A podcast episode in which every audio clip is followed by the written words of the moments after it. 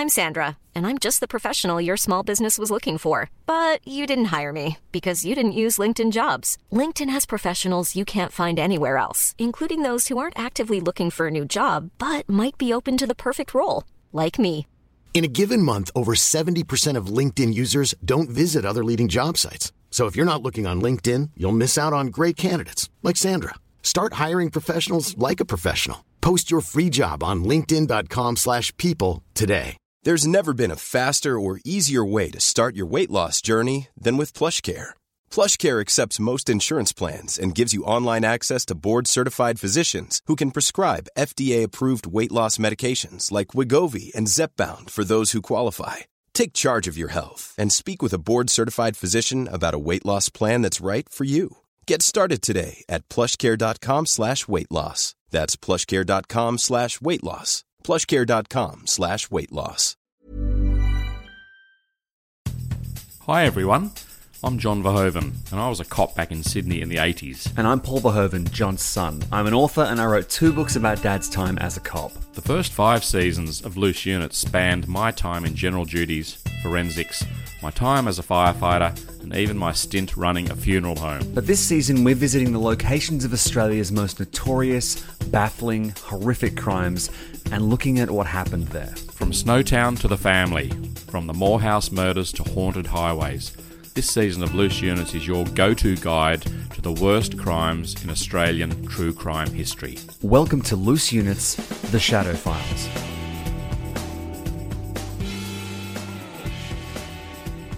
Hello, and welcome to Loose Units The Shadow Files.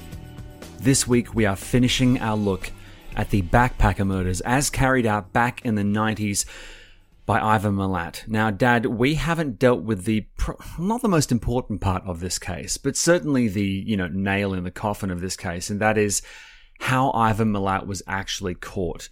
Now, I didn't know this, but can I read to you an excerpt from a pretty old article from the Sydney Morning Herald? Mm, yes, go, go Okay. for it. I've never heard anyone say it that way before. Nor have I. No, like an alien who's just landed and is trying to blend in. Okay, so you have mentioned in passing over the past three episodes of our look at the backpack murders the manhunt that was happening. Big task force assembled, countless police, lots of money, lots of time, right? Now, whenever something like this happens, sometimes they will open up a bit of a hotline where you can call with tips. And I'm assuming that when that happens, lots of stuff that comes in is pretty useless, right? Yep. So the police hotline, and I'm reading from the article here. The police hotline received a call from a woman we will call Mary who lived in southwest Sydney. Mary said that in 1977, as 18 year olds, she and her then friend Therese had been hitchhiking from Liverpool to their home in Canberra when they accepted a lift from a man in his early 30s with black straggly hair. Just south of Mittagong, where he had stopped to buy petrol, he turned right off the Hume Highway, telling them it was a shortcut to Canberra. A few minutes later, he turned onto a dirt track and stopped the car. I forgot to go to the toilet back at the garage, he said. He opened the boot and bonnet, then grabbed Mary by her arms and said, Okay, girls, who's first? Mary said she punched the man and that she and Therese ran into the bush. They found a spot to hide and lay in the bushes for several hours before the man gave up looking for them and left. Mary and Therese walked back along the road until they found a farmhouse. After hearing their story, the occupants offered to drive Mary and Therese to Bowral Police Station. They didn't report the matter but accepted a lift back to the highway and hitchhiked on to Canberra. Now, on the same day that Mary called this hotline, Therese, who lived in Western Sydney, independently rang the hotline. Both women told the same story, which they later confirmed in statements. During March 1994, Mary and Therese were separately shown a series of pictures by police that included Ivan Milat and his brother Richard. While Mary did not select anyone from these photos, Therese pointed to photograph 4 of Ivan and said, His eyebrows are similar and shape of face is similar. Now, about a week after that call, Joanne Berry from Canberra calls in and tells a story where she actually was driving uh, along the Hume Highway back in January 1990, and she sees a four wheel drive on the side of the road, and there's a man running towards her, chased by another man. And so the man who's running stops and shouts, Help me, he's got a gun. So then this woman, Joanne Berry, takes the man to Bowral Police Station where he reports the incident, and that man was Paul Onions. Hmm, unbelievable. Yeah, so Joanne Berry makes this report a week after that first call, and then about a week after that, Paul Onions calls from England because he's heard about the hotline, right? Hmm. And he he describes Ivan Milat. Now, at that point, everything starts to sort of lock into place. Dad, does this sound like a typical manhunt slash investigation to you? Because it seems to me there's a lot. I mean, this is pretty damning evidence, right? The police had more than a million tip offs. Incredible. More than a million. They followed up more than 10,000. And that's why, with policing, and this is a shout out to all police mm-hmm. listening to this podcast, and I'm going to state the bleeding obvious. Never assume when someone comes into a police station, the police doing general duties are the ones that work. They're the frontline police. They're out there on patrol, but then when they're not on patrol, they can be rostered to work assisting the station sergeant. The number of inquiries that come in off the street are extraordinary. Mm-hmm. And case in point, I was working at a police station once, and a guy came into the station and he confessed to a murder that he'd committed 30 years prior. Now, he chose a police station randomly. He chose a random time of the day to walk in. He felt that that was the time to unburden himself with the trauma. And my point is that if you're a frontline police officer working in general duties at the counter, so when you walk into a police station, any police station in the world, that first encounter is often a fairly junior constable. You must listen and take notes and use your instinct because that was a failure when Onions reported this incident at Bowral Police Station. Yeah. A, a really, really serious crime and it was not investigated. Mm-hmm. I just can't for the life of me.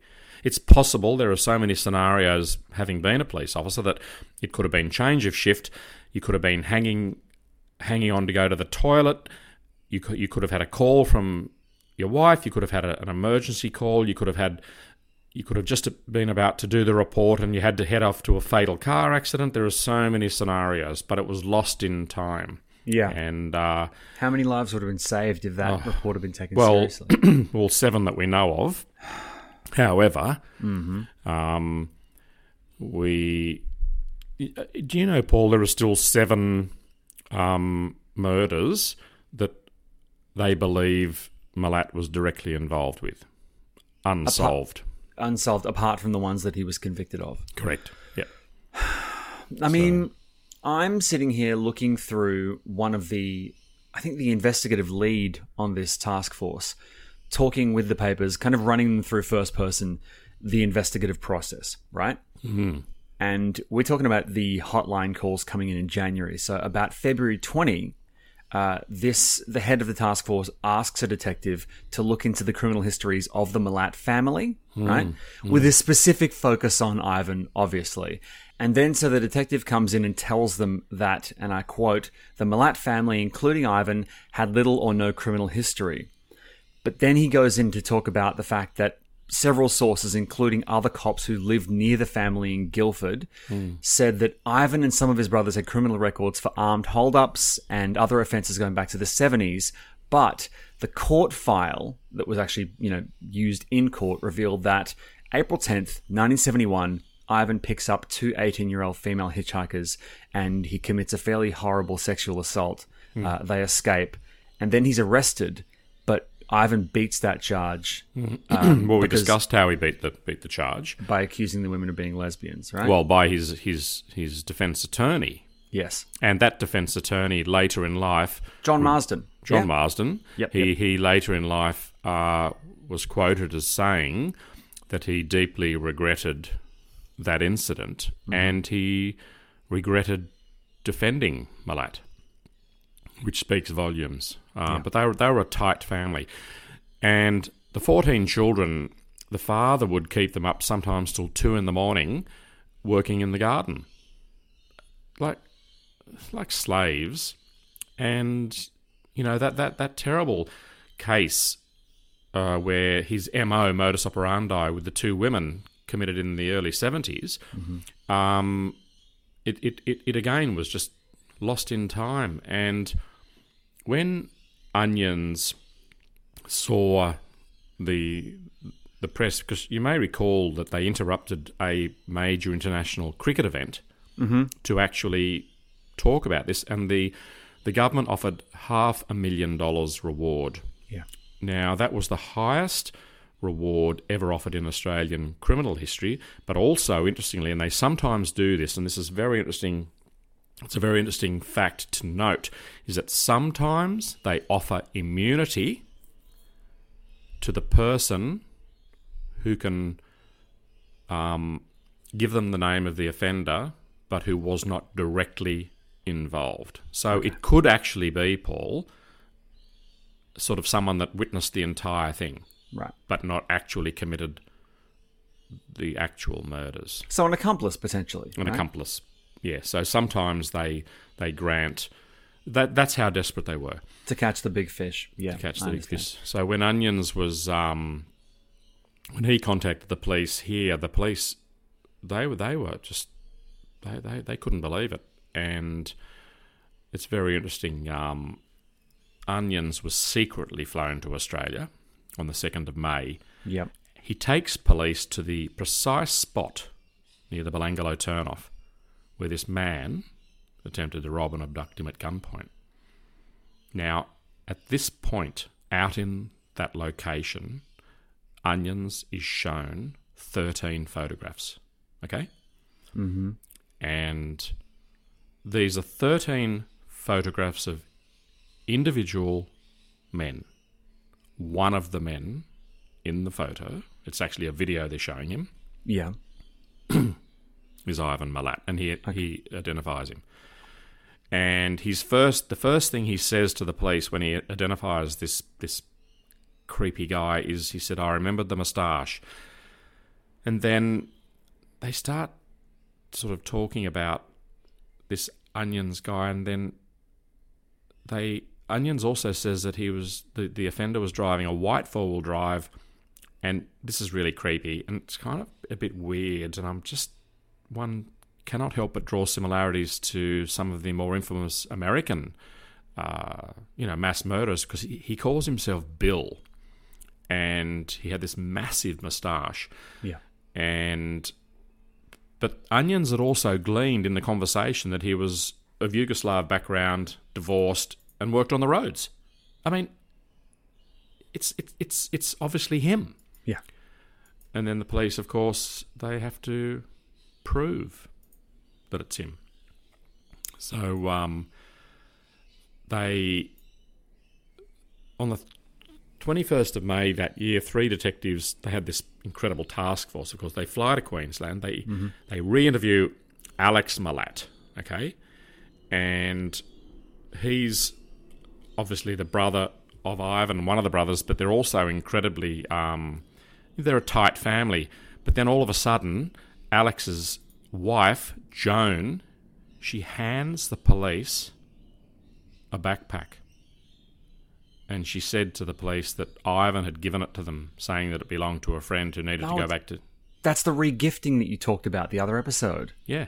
So it was. Oh, that's fascinating that that came back to bite him. Oh, okay, keep going. And Keep then going. the, the, the backpack, they then test the backpack and they found out that this backpack that was up in Queensland Mm-hmm. belonged to Simone Schmidl.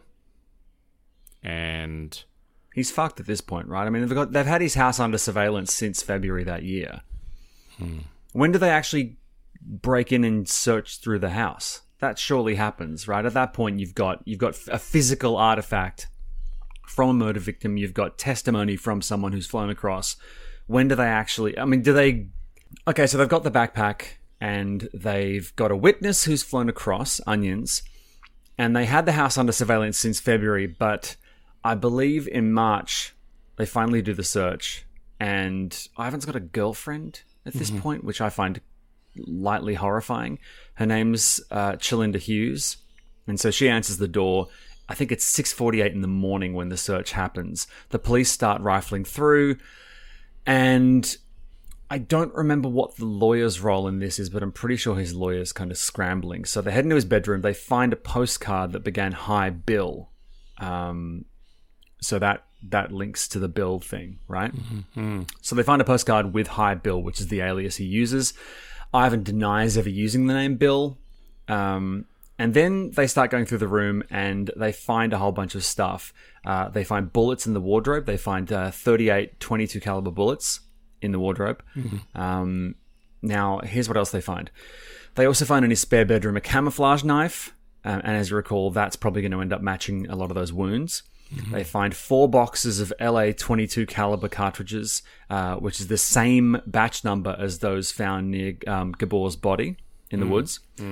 They find a broken barrel band from a Ruger rifle. They found an instruction manual for that gun. They found all kinds of other gun parts, 50 Winchester cartridges, including cartridges that match the Clarke and Neugebauer crime scenes. Mm-hmm. They find a range of ammunition for 22, 32, 38, and 45 caliber guns. And they find a water bottle and pouch very similar to the ones belonging to Simone Schmidl. Yeah. Mm. Now, Ivan's sister Shirley is also staying there. And in that room, they find a green sleeping bag, which looks like that that belonged to Everist. And they find another sleeping bag, which looks like the one used by Schmidl. At this mm. point, it's just, you know, they're kind of gauging it visually. Mm. They keep finding stuff. Apparently, they found suspicious items in every single room of the house. and also hidden in wall cavities. They found Yeah. silencers, and mm-hmm. it's incredible. Paul, one of the most disturbing things about this that I find really upsetting, Uh-huh. and I'd really like to sort of delve a bit deeper, uh, and that is that in the garage they found a pillowcase. Have you heard this story? No. And inside the pillowcase were five sash cords. Okay. One of the sash cords Yep. had bloodstains on it, and the DNA tests showed that the blood belonged to a child born to Ian and Jacqueline Clarke. Do we know anything about the Clarkes? I don't know. Do we? What the fuck's that? and they also found a tent belonging to Simone. Yep. Um, but this thing about the blood and it's, it's it's the whole thing's really really just kind of really disturbing. But everything was falling into place really well. Um, you know, they found sleeping bags in the sister's house that belonged to Deborah Everist and Simone Schmidl. And here is something again that is really disturbing and weird. You know how a lot of the victims were backpackers who travelled around the world, Paul? Yes. What is something when you travel that you inadvertently collect from all over the world? Uh, baggage tags, um, stamps on passports, um, Coins, And that's why they've got this thing on when you fly Qantas. You know, they hmm. ask, can you donate your, your coins as you're getting off? But all these people had mm-hmm. coins from wherever they had been. So the police could figure out exactly what countries they'd been in, as well as just by looking at the coins. And guess what? All the coins from all the victims, Malat kept. Cool fact a crocodile can't stick out its tongue. Also, you can get health insurance for a month or just under a year in some states. United Healthcare short term insurance plans, underwritten by Golden Rule Insurance Company, offer flexible, budget friendly coverage for you. Learn more at uh1.com. Hey, it's Danny Pellegrino from Everything Iconic.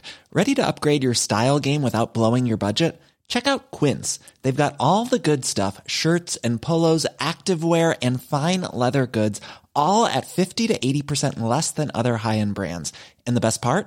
They're all about safe, ethical, and responsible manufacturing. Get that luxury vibe without the luxury price tag. Hit up quince.com slash upgrade for free shipping and 365 day returns on your next order. That's quince.com slash upgrade. Hiring for your small business? If you're not looking for professionals on LinkedIn, you're looking in the wrong place. That's like looking for your car keys in a fish tank. LinkedIn helps you hire professionals you can't find anywhere else, even those who aren't actively searching for a new job but might be open to the perfect role. In a given month, over 70% of LinkedIn users don't even visit other leading job sites. So start looking in the right place. With LinkedIn, you can hire professionals like a professional. Post your free job on linkedin.com slash people today. Them. He had all these coins. Right. Okay. It's just it's all adding up into a really really tight tight case. the chief investigator actually called it an Aladdin's cave of evidence. Hmm, And that, that's the kind of thing, if you've been investigating behind the scenes for however long, and Hmm. you barge in hoping that you find something that links the, your suspect to the crimes, Incredible. Yeah. and you find every single room full of mementos. I mean, he was like a bowerbird. It's Oh, horrifying. incredible. but- But Paul, they found a photograph of his girlfriend, current Yes, girlfriend, in, in the wearing shirt, a right? wearing a shirt that belonged to one of the victims. No, it's. Imagine. I mean, oh, fuck. it's that level of sort of just complete impunity. I mean, there's no. Because typically speaking, in a true crime story, when they find the suspect, that's when the dissembling starts. That's when the annoying courtroom stuff starts. Hmm. But when Malat ends up in court on the 23rd of May, he doesn't enter a plea at all. Right? No. And so then on the 31st of May, he's charged with these seven backpacker murders. He sacks his lawyer, Marsden, the one we've mm. been talking about, mm. right? yeah. And then he tries to get legal aid to pay for his defense. Mm. His brothers, Richard and Walter, are also busted, I think, primarily for owning a shitload of weapons, right? So what happens then? How does this trial actually go? The trial went for about four months, and Malat he he appealed. Um, so quite often, if you've committed many many offences, what they do is, let's say you get one life sentence, but there are you're going to get then that you're going to get two life sentences, or in his case, he received one life sentence for every victim. So he was given seven life sentences plus additional time, six years for the um, for the armed robbery on onions because he was held at gunpoint. Very interestingly, now you you, you often hear that uh, the sentence will be served concurrently. Okay. Now, what that means is that they simply stack the life sentences one on top of the other. Yeah. But it means that there's no such thing generally as a life sentence. It's very rare for a judge to say you will stay in jail for the term of your natural life. In other words, you will die in jail. That was not specifically said by the judge, but what he did, which is very interesting, is that he said that the ser- uh, you know the life sentences will be served consecutively, not concurrently, which means you will do one life sentence, and at the expiration of that life sentence, you will the your second life sentence will start. Now I know what I'm saying is super weird Yeah. and it can really fuck with your brain. It's like thinking about the concept of eternity. You will die, then you will start your second. Once you've died again, which we know, of course, is impossible, you will start your third. It's a big fuck you to Malat. It's beautiful and poetic. I mean, what I would like to do is find out the requisite amount of miserableness and, um, Look, you know, drudgery and horror of serving a life sentence. And then, depending on how many life sentences he has, find some way to multiply the unpleasantness of each life sentence on top of each other, right? like decoupage. yeah, or imagine cryogenics, where you Oh. you bring him back to life, Right, sure. and it all starts again. Yeah. But but when he was in jail, the first jail that he was transported to, which Hmm. you know, he was assaulted very very badly, and he shared Well, some Wasn't that his on, on his first day? That was Maitland Jail, right? Maitland jail, which it- tough jail. He on his first day he was um he was beaten. Um, but he did some unusual things in his um he had this thing about the judiciary, and he was very bright because I've gone back and checked his school records, and he was he was a smart guy. He was he was mathematically inclined. He was artistic. We know that he didn't he didn't drink. He didn't smoke, as his mother quite famously said. Uh, Ivan was an altar boy. So, you know, make what you will of that. But he he had a real problem with the judiciary, and when he was in custody, he actually got a plastic knife and he cut his little finger off. The intention was to mail it to the court to say, you know, things are not so good here. One of the very interesting appeals that he made was based on that he felt, and he used legal precedent. There's a very famous case where it was where you believe that your your defense counsel Yep. did not act in your best behalf. Okay. But then, and it went to the to the full bench um, of the Court of Criminal Appeal in New South Wales, three eminent judges, and they determined because they decide whether or not you can appeal, and they said they quashed his request for appeal because they said that the defence that you received did not in any way have a detrimental effect on your sentencing. Yep. Um, you know, and some people do represent themselves, but uh, you know, this case went on for four months. Numerous witnesses, of course, and and the police really wanted to, to you know to tie this up, um, but he was eventually transferred to Supermax in Goulburn, Yep. and Oh, hang on. I heard about this. So there's a former Sydney councillor and convicted drug dealer called George Savas, correct, and he and Malat try and do a prison escape on the 16th of May 1997, which is about a year after he had the shit kicked out of him over at Maitland Jail. Right, and then the next day, what happened to uh, to Savas the next day? Savas, um, he took his own life.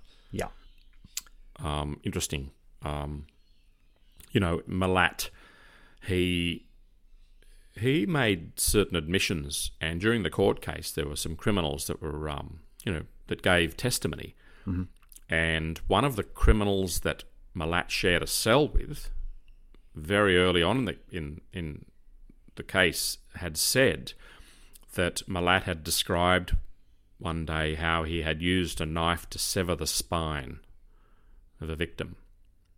So he was making admissions. One of the most disturbing things about this particular sort of series we've been doing on Ivan Malat is that, and bearing in mind, there's a theory in life that goes like this if you're about to die, there's a very good chance that you're going to tell the truth. Um, and it's called a, you know, like a deathbed confession, a dying declaration. They don't have to be spoken about under oath because the consensus is that if you're about to die, you know you're going to die. You're going to say some pretty amazing things, and there's that very famous case in Sydney where the New South Wales police officer was shot uh, at his kitchen window in Chatswood one night, and he was about to die. He made a dying declaration, and it implicated Roger Rogerson. And guess what? He didn't die. Isn't that amazing? You've got this statement made under the belief or in the belief that you're about to die. Mm-hmm. The police, on three separate occasions, went to Malat because in his last stages of life, he was he was dying uh, of of cancer, and the police thought, wouldn't it be wonderful if we can go in? And on three occasions, they went to Malat and literally begged him, "Are there any more victims?" Because, you know, closure. closure and, and help help other families Yeah, of other other. There are so many people that this man's life touched that we. I mean, Paul, we've been doing this podcast for for some weeks. We have had people reach out to us that have told us things about their family members that have had direct encounters with Malat. Do you want to tell us any now that you well, haven't told yet? I had uh, there was the one about the two girls that were um, in Bowral. They were in their late teens. They would just come back from ballet. They got picked up by Ivan Malat, and this is a long, long time ago. Well before, which we say well before. We can't we can't say well before he started killing people because we don't know. We can say well before he was arrested, but he was on the road. There are cases. I mean, if you're working on the road at sort of on a road gang, you've got these opportunities just to, you know, he's um, there are there are cases of women that have never been found up near Newcastle. I if I was a, a not even a betting man, I just think on the evidence we all have, there have to be other victims because the gap between when he got those two girls and raped one of them, and then this string of murders, I don't believe that there can be such a long period of time with nothing happening. I would agree with that. But Uh, he do you have? I was going to say, do you have? So, did you have a specific story that you hadn't told from a listener about? I think you were saving one for. Well, I I've got to be very careful when I tell the story. Okay. Um, and I mean really careful. I do have permission to tell the story, but I, I'm just going to sort of not talk specifically, but it's a little bit difficult not to be kind of specific. But I'll just say this. Yep. We have a, a, a die hard, like a, we're talking a, a listener that, that knows a lot about this particular case. And um, let me just say that all of the places that are mentioned in anything to do with Milat, so um, the backpacker lodges in the Cross, Ivan Milat's home, particularly the forest, this particular person has really taken the story on board very seriously, has sent me photographs of, you know, the locations. But this particular person also, I'm just going to sort of, I'm going to pull back a little bit, but I'm, I am going to say this, listeners. Are they going to be okay with you telling this No, story? he's, he's given me permission. okay. He good. said it's fine, but I need to be very cagey with what I'm saying. Of course. So let me just say that he he is a helicopter pilot. Okay. Okay, so I'm not going to say with whom or with what service he is a helicopter pilot, but I will say that he's done a lot of night flying, and some of that night flying, which is really full on, because I was in the air wing, so I have an appreciation. But if you can imagine night flying, but sort of super advanced night flying, and he did at, at least 15 flights over Belanglo, and a lot of them were night flights. And so, just just to confirm, Paul and listeners, I do have permission to say what I'm about to say, Okay. and it's kind of cool, but that's you'll understand why I can't mention uh, any more details. But he and possibly a few other people did fly once over Supermax Jail in Goulburn in the helicopter, and they were buzzing it and they were shouting out obscenities at Milat. How do you th- how do you feel about that? That's pretty amazing. So basically, flying over the supermax that Milat was in, Correct. um, heckling him with justifiably hateful shit. Correct. So I think it's kind of a cool story. Sorry, that's all I can say in terms. No, of, that's okay. I look. You've told me the uh, more detailed version in private, in confidence. Yeah. and it is slightly. it's phenomenal. It's a wonderful story. I'd like to meet this person and you know just go, fuck, wow. Yeah. It's the sort of thing that you know I think a lot of people would kind of like to do, but Yeah. we can't Well- talk about what he what he does for a living because it, Hmm. it's a bit awkward for the you know the employee employer relationship. Let's say Of that. course, of course. Well, But Paul, We've- before we go, I think we need to say this. Paul, uh, Milat, he he wrote a note, a letter to his mother. Did you know that? no. Mm. Just before he died. Okay. And the brother comes into the jail. Yep. And he gets the letter, and to to to our knowledge, uh, that that letter had to be presented to the mother, who outlived Ivan Milat. She may even be still alive, and there no one knows the contents of the letter. But wow, what a letter! Well, because he insisted that he was innocent publicly for a long time, hmm.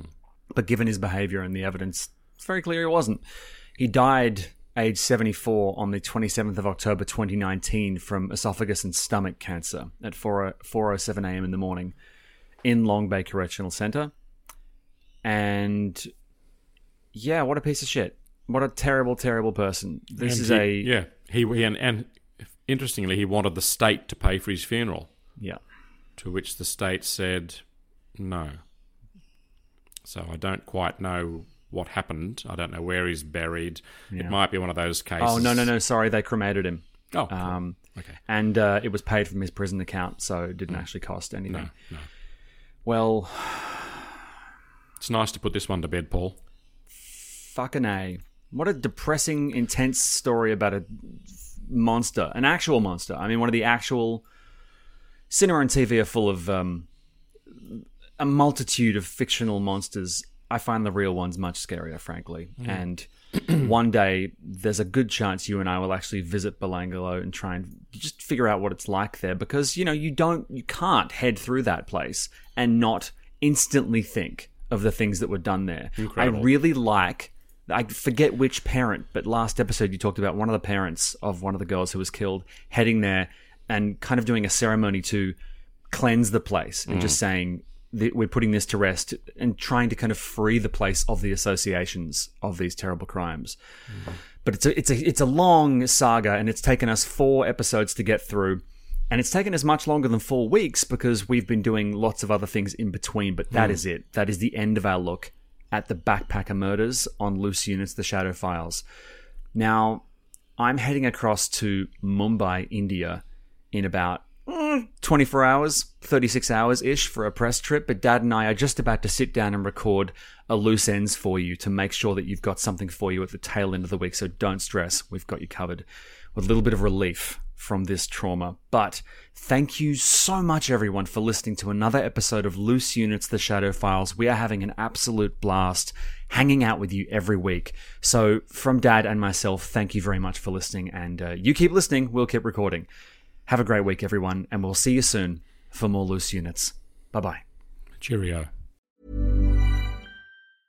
Hey, it's Paige DeSorbo from Giggly Squad. High quality fashion without the price tag. Say hello to Quince.